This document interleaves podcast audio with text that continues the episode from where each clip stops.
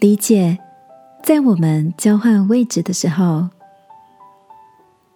晚安，好好睡，让天父的爱与祝福陪你入睡。朋友，晚安。今天的你一切都好吗？前晚几个国中同学分享着彼此的近况，其中志强的故事让我格外的被触动。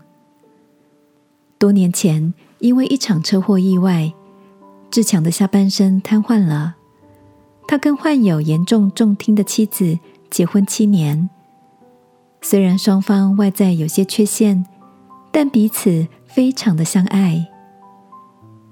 志强说起他跟太太刚结婚时相当的甜蜜，到哪里都要黏在一起，太太成为他的腿，带他到每一个角落，志强则成为他的耳朵，帮助他聆听，表达，让他明白。但日子久了，摩擦却越来越大，常常两天一小吵，三天一大吵的。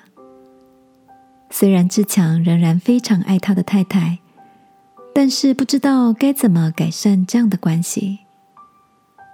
有一天，志强回到家，看见做完家事累得半睡在沙发上的妻子，他安静地看着太太，突然想知道那听不到的世界是什么模样。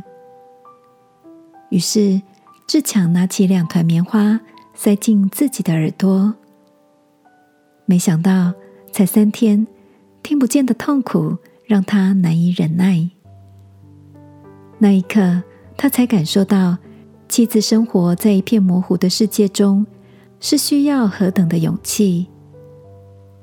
原来真正的包容并不单只是接受对方的一切，而是能够理解对方。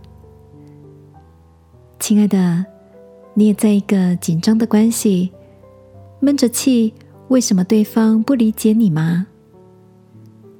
或许交换位置是能够理解的开始，也是包容的起点。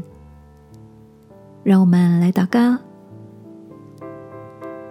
亲爱的天父，谢谢你教导我凡事包容，凡事相信，因着理解让我重新找回彼此相爱的关系。祷告奉耶稣基督的名，阿们。晚安，好好睡。